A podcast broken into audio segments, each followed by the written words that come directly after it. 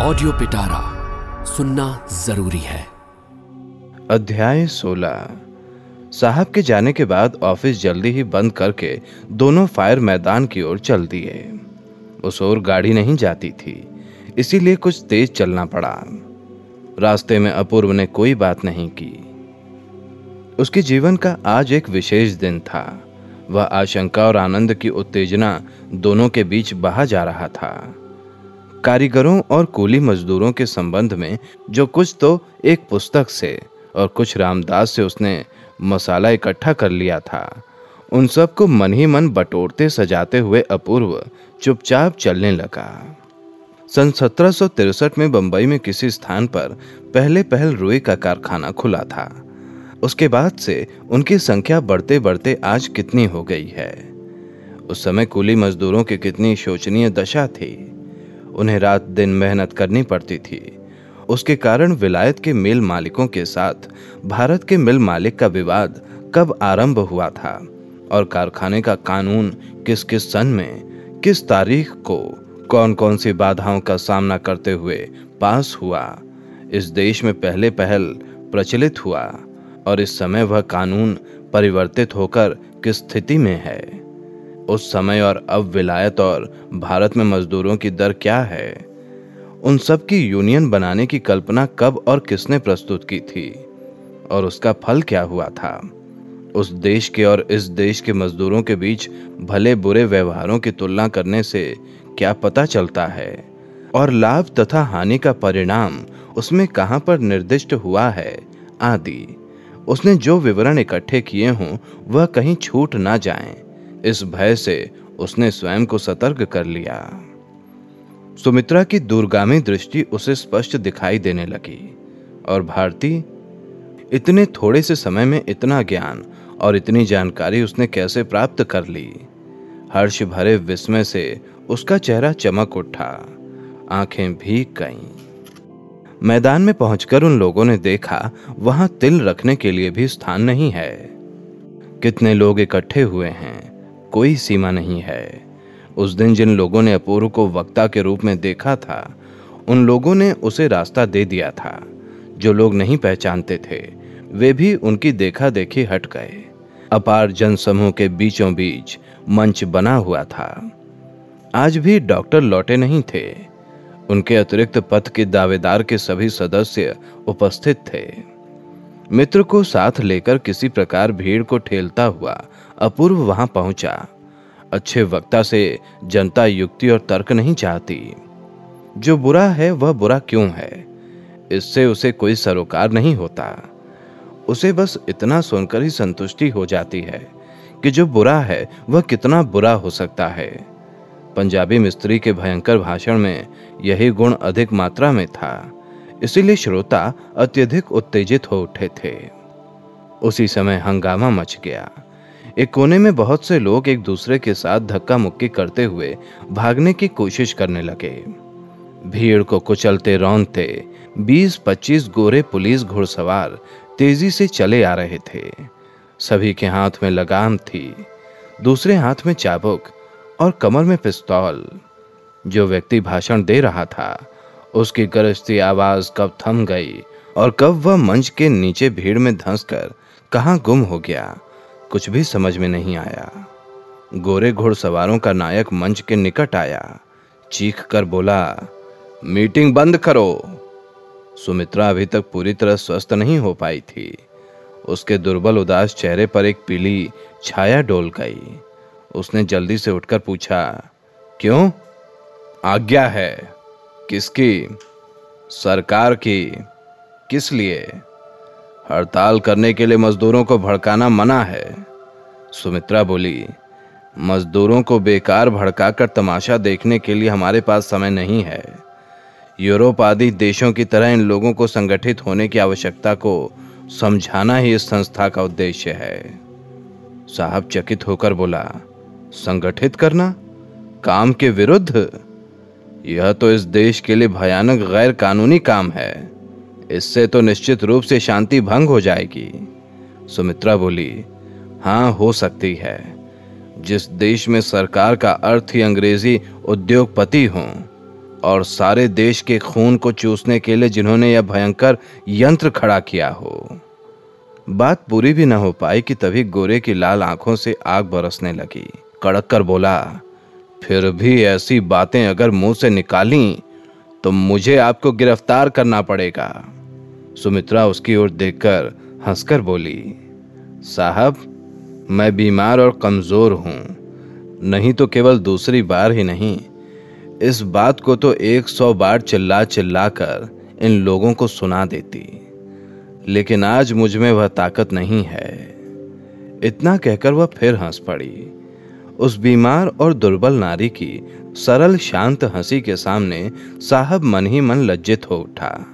बोला all right आपको सावधान किए देता हूँ। मुझे मीटिंग बंद करने का आदेश है। भंग करने का नहीं। दस मिनट में इन सबको शांतिपूर्वक चले जाने को कहिए। और फिर कभी ऐसा ना कीजिए। कई दिनों से सुमित्रा ने कुछ खाया नहीं था। सब लोगों के मना करने पर भी बुखार में ही सभा में चली आई थी।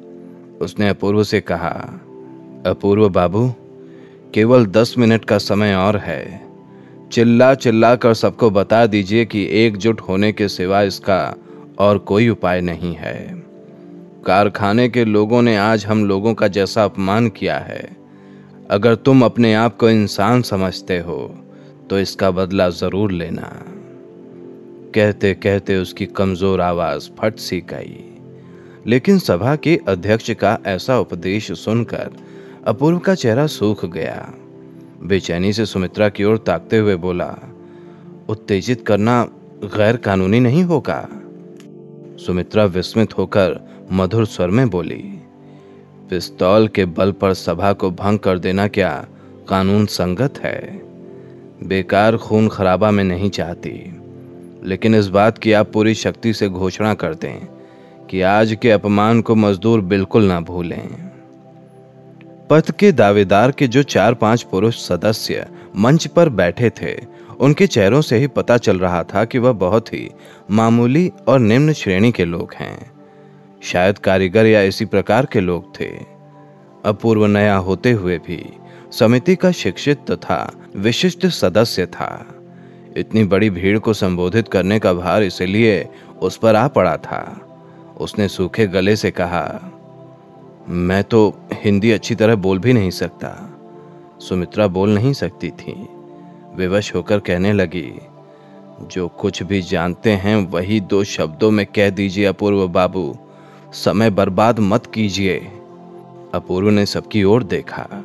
भारती मुँह फेरे खड़ी थी, इसीलिए उसका अभिमत समझ में नहीं आया। लेकिन गोरे नायक के मन का भाव समझ में आ गया। अपूर्व बोलने के लिए उठ खड़ा हुआ। उसके होंठ काँप उठे, लेकिन उन कांपते होठों से बंगला, अंग्रेज़ी या हिंदी किसी भी भाषा का एक भी शब्द नहीं निकला। तलवलकर उठ खड़ा हुआ। सुमित्रा की ओर देखकर बोला, मैं बाबूजी का मित्र हूँ और हिंदी जानता हूँ। यदि आज्ञा हो तो मैं वक्तव्य चिल्ला चिल्लाकर सबको सुना दूँ। भारती ने मुँह घुमाकर देखा। सुमित्रा आश्चर्य से देखती चुपचाप बैठी रहीं और उन दोनों नारियों की घूरती आँखों के सामने लज्जित, अभिभूत, वाक्यहीन, अपूर्व, स्तब्ध मुँह नीचा किए। जड़वत बैठ गया। रामदास ने ऊँची आवाज़ में कहा, भाइयों, मुझे बहुत सी बातें कहनी थीं, लेकिन इन सबने बलपूर्वक हम लोगों का मुँह बंद कर दिया है। इतना कहकर उसने पुलिस के घुड़सवारों की ओर संकेत किया। इन विलायती कुत्तों को जिन्होंने हमारे और तुम्हारे विरुद्ध ललकारा है, वह तुम्हारे कारखाने के मालिक हैं। वे नहीं चाहते कि कोई तुम्हें तुम्हारी दुख दुर्दशा के बारे में बताए। तुम उनके कारखाने चलाने और बोझ ढोने वाले जानवर हो, लेकिन तुम भी उन्हीं जैसे मनुष्य हो।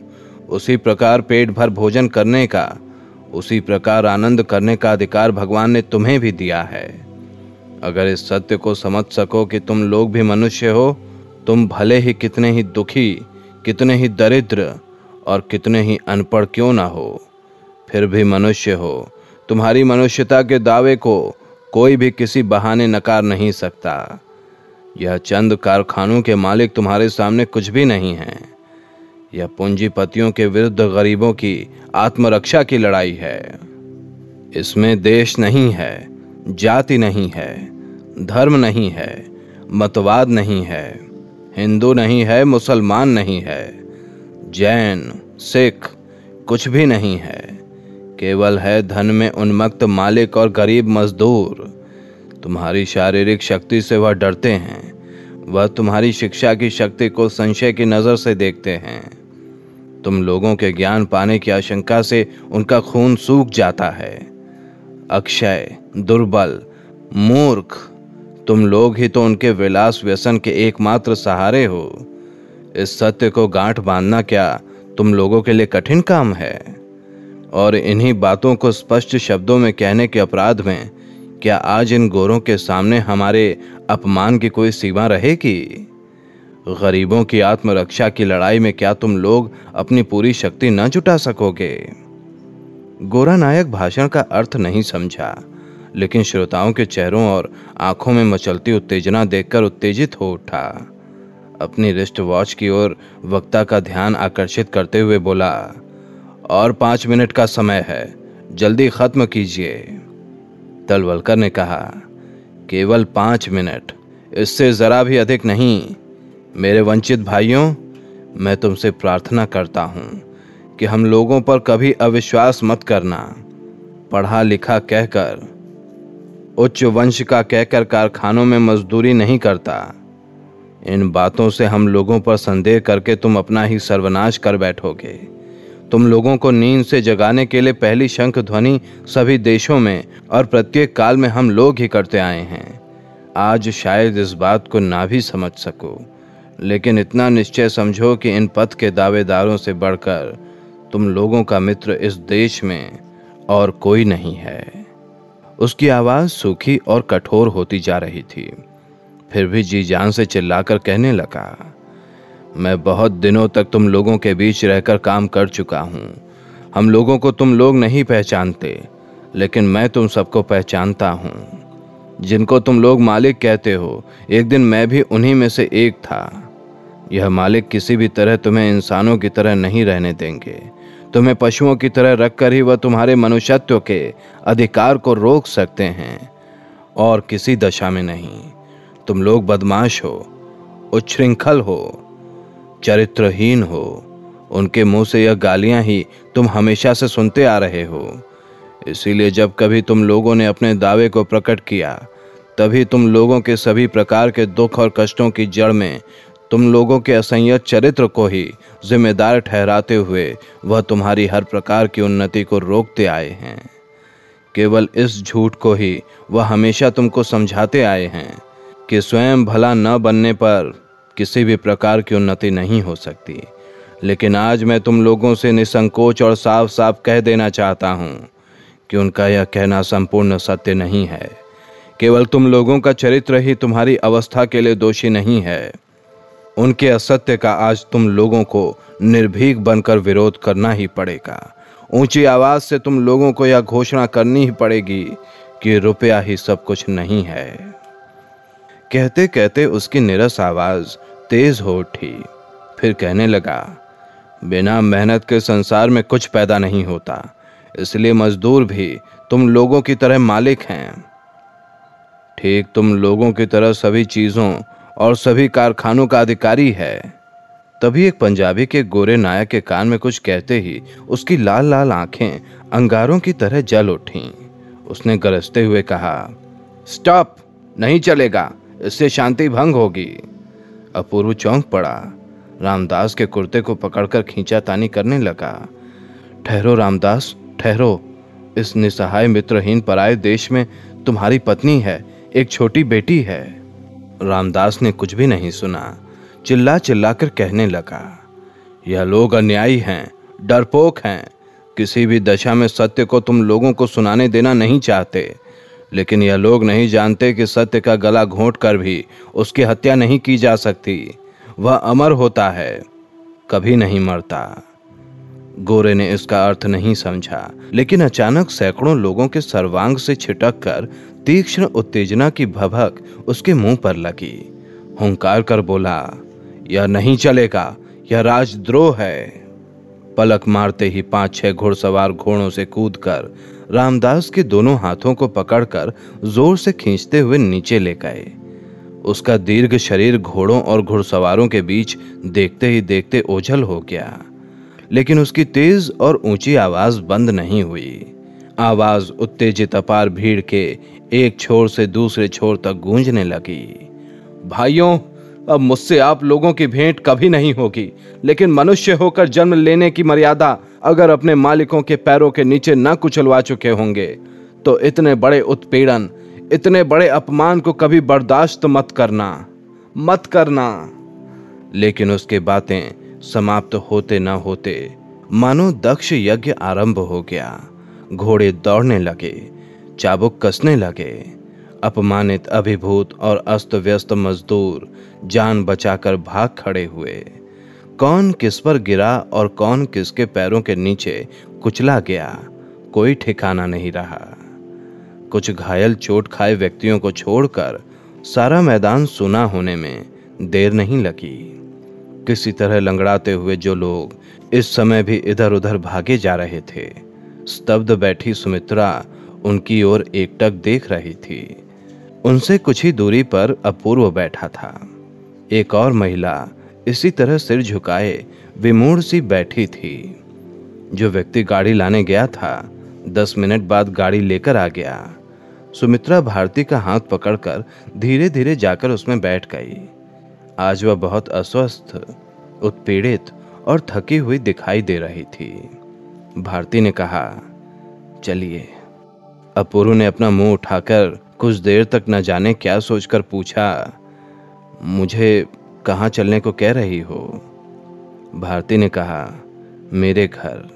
अपूर्व कुछ देर चुप रहा, फिर धीरे से बोला, आप लोग तो जानते हैं कि मैं समिति के लिए कितना अयोग्य हूँ। वहाँ मेरे लिए कोई स्थान नहीं हो सकता। भारती ने पूछा तो फिर इस समय कहाँ जाएँगे? डेरे पर। डेरे पर एक बार जाना होगा। इतना कहते ही अपूर्व की आँखें सजल हो उठी। किसी तरह आंसुओं को संभालते हुए बोला, लेकिन इस विदेश में और कहाँ जाऊँ? समझ नहीं पा रहा भारती। गाड़ी में से सुमित्रा ने कहा, तुम लोग जाओ। भारती ने फिर कहा, चलिए। अपूर्व बोला, पथ के दावेदारों में मेरे लिए स्थान नहीं है। भारती उसका हाथ पकड़ने जा रही थी, लेकिन अपने आप को संभाल कर एक पल उसके चेहरे पर आँखें टिकाकर धीमे से बोली, पथ के दावेदारों में स्थान भले ही ना हो, लेकिन और एक दावे से आपको वंचित कर सके। संसार में ऐसी कोई वस्तु नहीं है, अपूर्व बाबू। गाड़ी में से सुमित्रा ने झल्लाकर पूछा, तुम लोगों के आने में क्या देर होगी भारती? भारती ने हाथ हिलाकर गाड़ी वान को जाने का इशारा करते हुए कहा, आप जाइए, हम लोग पैदल जाएँगे। रास्ते में चलते चलते अपूर्व ने अचानक कहा, भारती, तुम मेरे साथ चलो ना। भारती ने कहा, साथ ही तो चल रही हूँ। अपूर्व बोला, यह बात नहीं तलवलकर की पत्नी से जाकर क्या कहूँगा? मेरी समझ में नहीं आ रहा। रामदास को यहाँ लाने की दुर्बुद्धि क्यों हुई? भारती चुप रही। अपूर्व कहता गया, अचानक कितना बड़ा अनर्थ हो गया। अब अपना कर्तव्य मेरी समझ में आ ही नहीं रहा। भारती फिर भी मौन रही। कुछ देर बाद बेचैन होकर अपूर्व गरज उठा, मेरा क्या दोष है? बार बार सावधान करने पर भी कोई गले में डोरी बांधकर झूले तो उसे मैं किस तरह बचाऊँगा? पत्नी है, लड़की है, घर गृहस्थी है। जिसे यह होश नहीं, वह मरेगा नहीं तो और कौन मरेगा? और दो वर्ष की सजा भुगतने दो। आप क्या इस समय उनकी पत्नी के पास नहीं जाएँगे? अपूर्व बोला, जाऊँगा क्यों नहीं? लेकिन कल साहब को क्या उत्तर दूँगा? मैं कह देता हूँ भारती, साहब ने एक बात भी कही तो मैं नौकरी छोड़ दूँगा। और नौकरी छोड़कर क्या कीजिएगा? घर चला जाऊँगा। इस देश में इंसान नहीं रहते। उनके उद्धार का प्रयत्न नहीं करेंगे। अपूर्व झट से बोला, चलो, किसी अच्छे बैरिस्टर के पास चलें भारती। मेरे पास एक हज़ार रुपए हैं। क्या इनसे काम न चलेगा? मेरी घड़ी आदि जो चीज़ें हैं, उन्हें बेचने पर पाँच छह सौ रुपए मिल सकते हैं। भारती बोली, लेकिन सबसे पहली आवश्यकता है उनकी पत्नी के पास जाने की। लेकिन सबसे पहली आवश्यकता है उनके पत्नी के पास जाने की। मेरे साथ मत चलिए। यहीं से गाड़ी लेकर स्टेशन चले जाइए। उनको क्या चाहिए, क्या अभाव है? कम से कम पूछने की ज़रूरत तो है। मैं अकेली चली जाऊँगी। आप चले जाइए। अपूर्व कुछ हिचक कर बोला, मैं अकेला न जा सकूँगा। भारती बोली, डेरे से तिवारी को साथ ले लेना। नहीं, तुम मेरे साथ चलो। मुझे ज़रूरी काम है। काम रहने दो, मेरे साथ चलो। लेकिन मुझे इस मामले में क्यों डाल रहे हैं अपूर्व बाबू? अपूर्व चुप रहा। भारती हंस पड़ी, बोली अच्छा चलिए मेरे साथ। पहले अपना काम पूरा कर लूँ। रास्ते में अचानक भारती बोली, जिसने आपको नौकरी करने के लिए विदेश में भेजा है, उसमें आपको पहचानने की बुद्धि नहीं है। वह अगर आपकी माँ ही क्यों ना हो? तिवारी देश जा रहा है। कोशिश करके आपको भी उसके साथ भेज दूँगी। अपूर्व मौन रहा, आपने उत्तर नहीं दिया? उत्तर देने की आवश्यकता ही नहीं है। मैं गृहस्थी में न रहता तो सन्यासी हो जाता। भारती बोली, सन्यासी, लेकिन माँ तो जीवित है ना? अपूर्व बोला हाँ देश के एक छोटे से गाँव में हम लोगों का एक छोटा सा मकान है। माँ को वहीं ले जाऊँगा। और उसके बाद, मेरे पास दो हज़ार रुपए हैं, उन्हीं से छोटी सी दुकान खोल लूँगा। उसी में हम दोनों का खर्च चल जाएगा। भारती बोली, खर्च तो चल सकता है, लेकिन अचानक इसकी आवश्यकता कैसे आ पड़ी? अपूर्व बोला, आज मैं अपने आप को पहचान सका हूँ। माँ के अतिरिक्त इस संसार में मेरा कोई मूल्य नहीं है। भारती ने एक पल उसके मुँह की ओर देखकर पूछा, माँ शायद आपको बहुत प्यार करती हैं? अपूर्व बोला हाँ हमेशा से माँ का जीवन दुख ही दुख में बीता है। मैं डरता हूँ कहीं यह दुख और न बढ़ जाए। मेरा आधार माँ है, इसीलिए मैं डरपोक हूँ।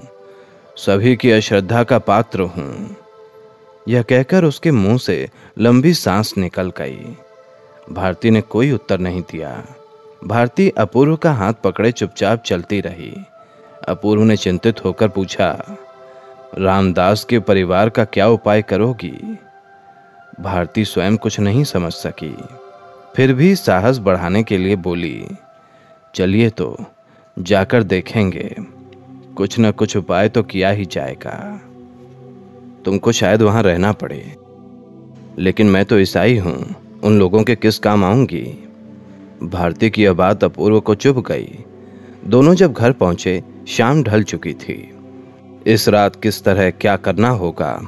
यह सोचकर उन लोगों के भय की सीमा नहीं थी। अंदर कदम रखते ही भारती ने देखा, उस ओर की खिड़की के पास कोई आराम कुर्सी पर लेटा हुआ है।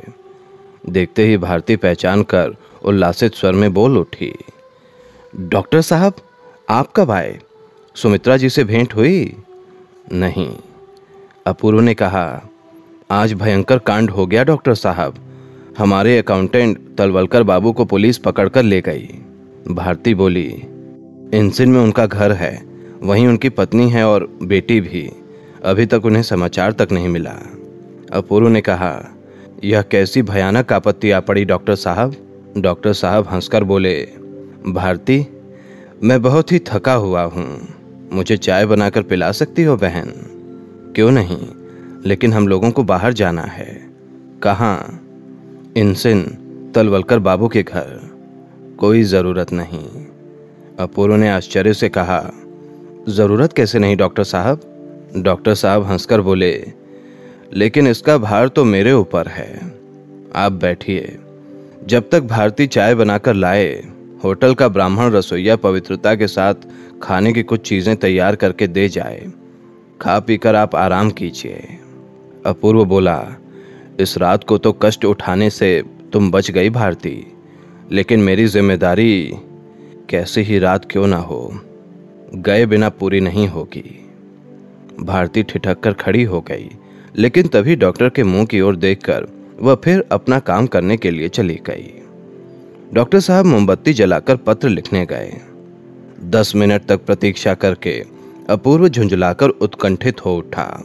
उसने पूछा क्या यह पत्र बहुत ही आवश्यक है? डॉक्टर ने कहा हाँ।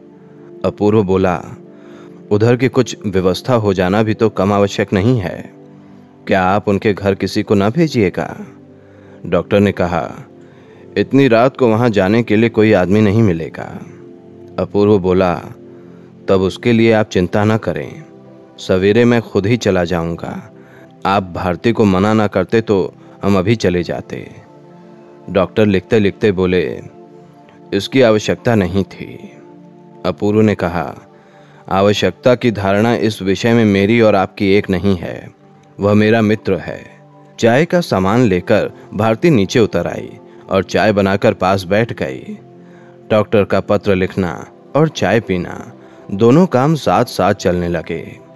दो तीन मिनट बाद भारती रूठने के अंदाज में बोली, आप हमेशा व्यस्त रहते हैं। दो चार मिनट आपके पास बैठकर बातचीत कर सकूँ, इसके लिए आप मुझे समय ही नहीं देते। डॉक्टर ने चाय के प्याले से मुँह हटाकर हँसते हुए कहा, क्या करूँ बहन? इस दो बजे की ट्रेन से मुझे जाना है। भारती चौंक पड़ी और अपूर्व के मन में अपने मित्र के प्रति संशय और भी बढ़ गया। भारती ने पूछा, एक रात के लिए भी आपको विश्राम नहीं मिलेगा? डॉक्टर बोला मुझे केवल एक दिन छुट्टी मिलेगी भारती, लेकिन वह दिन आज नहीं है। भारती समझ ना सकी, इसीलिए उसने पूछा, वह समय कब आएगा? डॉक्टर ने उसका उत्तर नहीं दिया। अपूर्व बोला, समिति का सदस्य न होते हुए भी रामदास सजा भुगतने जा रहा है। उचित नहीं है ये। डॉक्टर ने कहा, सजा नहीं भी हो सकती है। अपूर्व ने कहा न हो तो उसका भाग्य है, लेकिन अगर हो गई तो वह अपराध मेरा होगा। इस संकट में मैं ही उसे लाया था। डॉक्टर केवल मुस्कुरा दिए। अपूर्व बोला, देश के लिए जिसने दो वर्ष की सजा भोगी हो, असंख्य बेतों के दाग जिसकी पीठ से आज भी नहीं मिटे, इस विदेश में जिसके बच्चे केवल उसी का मुँह देखकर जी रहे हैं, उसका इतना बड़ा साहस असाधारण है, इसकी तुलना नहीं। डॉक्टर ने कहा, इसमें संदेह क्या है अपूर्व बाबू? पराधीनता की आग जिसके हृदय में रात दिन जल रही है, उसके लिए इसके अतिरिक्त और तो कोई उपाय है नहीं। साहब की फर्म की इतनी बड़ी नौकरी या इनसिन का कोई भी व्यक्ति उसे रोक नहीं सकता, यह उसका एकमात्र पथ है। डॉक्टर की बातों को व्यंग समझकर वह जैसे एकदम पागल हो उठा। बोला आप उसके महत्व को भले ही अनुभव ना कर सकें, लेकिन साहब के फर्म की नौकरी तलवलकर जैसे मनुष्य को छोटा नहीं बना सकती। जितनी भी इच्छा हो आप मुझ पर व्यंग कीजिए, लेकिन रामदास किसी भी बात में आपसे छोटा नहीं है। यह बात आप निश्चित रूप से जान जाएँगे। डॉक्टर बोले, मैं यह जानता हूँ, मैंने उनको छोटा नहीं कहा। अपूर्व बोला, आपने कहा है, उन पर और मुझ पर आपने व्यंग किया है। लेकिन मैं जानता हूँ, जन्मभूमि उन्हें प्राण से अधिक प्यारी है। वह निडर हैं, आपकी तरह लुक छिपकर नहीं घूमते। आश्चर्य से भारती बोली, आप किसको क्या कह रहे हैं अपूर्व बाबू? आप पागल तो नहीं हो गए? अपूर्व ने कहा, नहीं, पागल नहीं हूँ। या जो भी क्यों ना हो, लेकिन रामदास तलवलकर की पद धूलि के बराबर नहीं है। यह बात मैं स्पष्ट शब्दों में कह सकता हूँ। उसके तेज उसकी निर्भीकता से यह मन ही मन ईर्ष्या करते हैं। इसीलिए तुम्हें जाने नहीं दिया और मुझे भी चतुराई से रोक दिया। भारती उठकर बोली, मैं आपका अपमान नहीं कर सकती, लेकिन आप यहाँ से चले जाइए पूर्व बाबू। हम लोगों ने आपको गलत समझा था। भय के कारण जिसे हित अहित का ज्ञान नहीं रहता, उनके पागलपन के लिए यहाँ स्थान नहीं है। आपका कहना सच है। पथ के दावेदारों में आपको स्थान नहीं मिलेगा। आज के बाद किसी भी बहाने मेरे घर आने का कष्ट मत कीजिएगा। अपूर्व निरुत्तर होकर उठ खड़ा हुआ, लेकिन डॉक्टर ने उसका हाथ पकड़कर कहा, जरा बैठिए अपूर्व बाबू, इस अंधेरे में मत जाइए। मैं स्टेशन जाते हुए आपको डेरे पर पहुंचाता जाऊँगा। अपूर्व की चेतना लौट रही थी। वह सिर झुकाकर बैठ गया। चाय पीने के बाद जो बिस्कुट बचे हुए थे, उनको डॉक्टर साहब जेब में डाल रहे हैं। यह देखकर भारती ने पूछा, यह आप क्या कर रहे हैं? खुराक जुटाकर रख रहा हूँ, बहन। क्या सचमुच ही आज रात को ही चले जाइएगा? तो क्या मैंने अपूर्व बाबू को बेकार ही रोका है? सभी एक साथ मिलकर अविश्वास करेंगे तो मैं जीऊँगा कैसे, भारती? वह कहकर उन्होंने बनावटी क्रोध दिखाया। भारती ने अभिमान के साथ कहा, नहीं, आज आपका जाना नहीं होगा। आप बहुत थक गए हैं। इसके अतिरिक्त सुमित्रा दीदी अस्वस्थ हैं। आप तो बराबर ही ना मालूम कहाँ चले जाते हैं। मैं आपकी एक बात नहीं सुन सकती। पथ के दावेदार को मैं अकेली कैसे चलाऊं? इस दशा में मेरी जहाँ तबीयत होगी, चली जाऊँगी। लिखे हुए पत्र उसके हाथ में देते हुए डॉक्टर ने हंसकर कहा, इनमें से एक तुम्हारे लिए है, एक सुमित्रा के लिए, और तीसरा तुम दोनों के पद के लिए है। मेरा उपदेश कहो, आदेश कहो सब कुछ यही है। भारती बोली, इस बार क्या आप बहुत दिनों के लिए जा रहे हैं? देवरु न जानती। कह करके डॉक्टर मुस्कुरा दिए भारती बोली, हम लोगों की कठिनाई बढ़ गई है, इसीलिए ठीक ठीक बता जाइएगा कि आप कब लौटेंगे। यही तो कहता हूँ, देवम न जानती। नहीं, ऐसा नहीं होगा। सच सच बताइए, कब लौटिएगा? इतना आग्रह क्यों है? भारती बोली, इस बार न मालूम क्यों डर लग रहा है। मानो सब कुछ टूट फूट कर छिन्न भिन्न हो जाएगा। उसके सिर पर हाथ रखकर डॉक्टर बोले, ऐसा नहीं होगा। सब कुछ ठीक होगा। यह कहकर वह हंस पड़े। आगे बोले, लेकिन इस व्यक्ति के साथ इस प्रकार झूठ मूठ झगड़ा करने पर सचमुच ही रोना पड़ेगा। अपूर्व बाबू क्रोध अवश्य करते हैं। लेकिन जो प्यार करते हैं, उसे प्यार करना भी जानते हैं। भारती कुछ उत्तर देने जा रही थी, लेकिन तभी अचानक अपूर्व के मुँह उठाते ही उसके मुँह की ओर देखकर चुप हो गई। उसी समय दरवाजे के पास एक घोड़ा गाड़ी रुकी और जल्दी ही दो आदमियों ने प्रवेश किया। एक ऊपर से नीचे तक अंग्रेज़ी पोशाक में था, जिसे डॉक्टर के अतिरिक्त और कोई नहीं जानता था। दूसरा था रामदास तलवलकर। अपूर्व का चेहरा चमक उठा। रामदास ने आगे बढ़कर डॉक्टर के चरणों की धूल माथे पर चढ़ाई। अंग्रेज़ी ड्रेस वाला व्यक्ति बोला, जमानत में इतनी देर हो गई, शायद गवर्नमेंट मुकदमा नहीं चलाएगी। डॉक्टर बोले, इसका अर्थ यह है कि तुम गवर्नमेंट को नहीं पहचानते। रामदास ने कहा, मैदान में आने तक आपको साथ साथ देखा था, लेकिन फिर कब अंतर ध्यान हो गए, पता ही नहीं चला। डॉक्टर ने हंसकर कहा अंतर ध्यान होना ज़रूरी हो गया था रामदास बाबू। यहाँ तक कि रातों रात यहाँ से भी अंतर ध्यान होना पड़ेगा। रामदास बोला, उस दिन स्टेशन पर मैंने आपको पहचान लिया था। जानता हूँ। लेकिन सीधे घर ना जाकर इतनी रात गए, यहाँ क्यों? आपको प्रणाम करने के लिए। मेरे पूना सेंट्रल जेल में जाने के बाद ही आप चले गए थे। तब अवसर नहीं मिला। नीलकांत जोशी का क्या हुआ, जानते हैं? वह तो आपके साथ ही था, डॉक्टर ने कहा। बैरक की चार दीवारी लांग नहीं पाए, पकड़े गए और फांसी हो गई। अपूर्व ने पूछा, उस दशा में क्या आपको भी फांसी हो जाती? डॉक्टर हंस पड़े। उस हँसी को सुनकर अपूर्व सेहर उठा। रामदास ने पूछा, इसके बाद? डॉक्टर बोले एक बार सिंगापुर में ही मुझे तीन वर्ष तक नज़र बंद रहना पड़ा था। अधिकारी मुझे पहचानते थे। इसीलिए सीधा रास्ता छोड़कर बैंकॉक के रास्ते पहाड़ लांघकर मेवात पहुँच गया। भाग्य अच्छा था। एक हाथी का बच्चा भाग्य से मुझे मिल गया। हाथी के उस बच्चे को बेचकर एक जहाज़ में नारियल के चालान के साथ अपना चालान कराकर मैं अराकन पहुँच गया। अचानक थाने में एक परम मित्र के साथ आमना सामना हो गया। उनका नाम है बी ए चेलिया। मुझे बहुत प्यार करते हैं। बहुत दिनों से दर्शन न होने पर मुझे खोजते हुए सिंगापुर से बर्मा आ गए। भीड़ में अच्छी तरह नज़र नहीं रख सके। नहीं तो पैतृक गले का यह कहकर वह हंस पड़े। लेकिन सहसा अपूर्व के चेहरे पर नज़र पड़ते ही चौंक कर बोले, यह क्या अपूर्व बाबू? आपको क्या हो गया? अपूर्व स्वयं को संभालने का प्रयत्न कर रहा था। उनकी बात पूरी होते ना होते दोनों हाथों से मुँह ढककर तेज़ी से दौड़ता हुआ कमरे से बाहर निकल गया।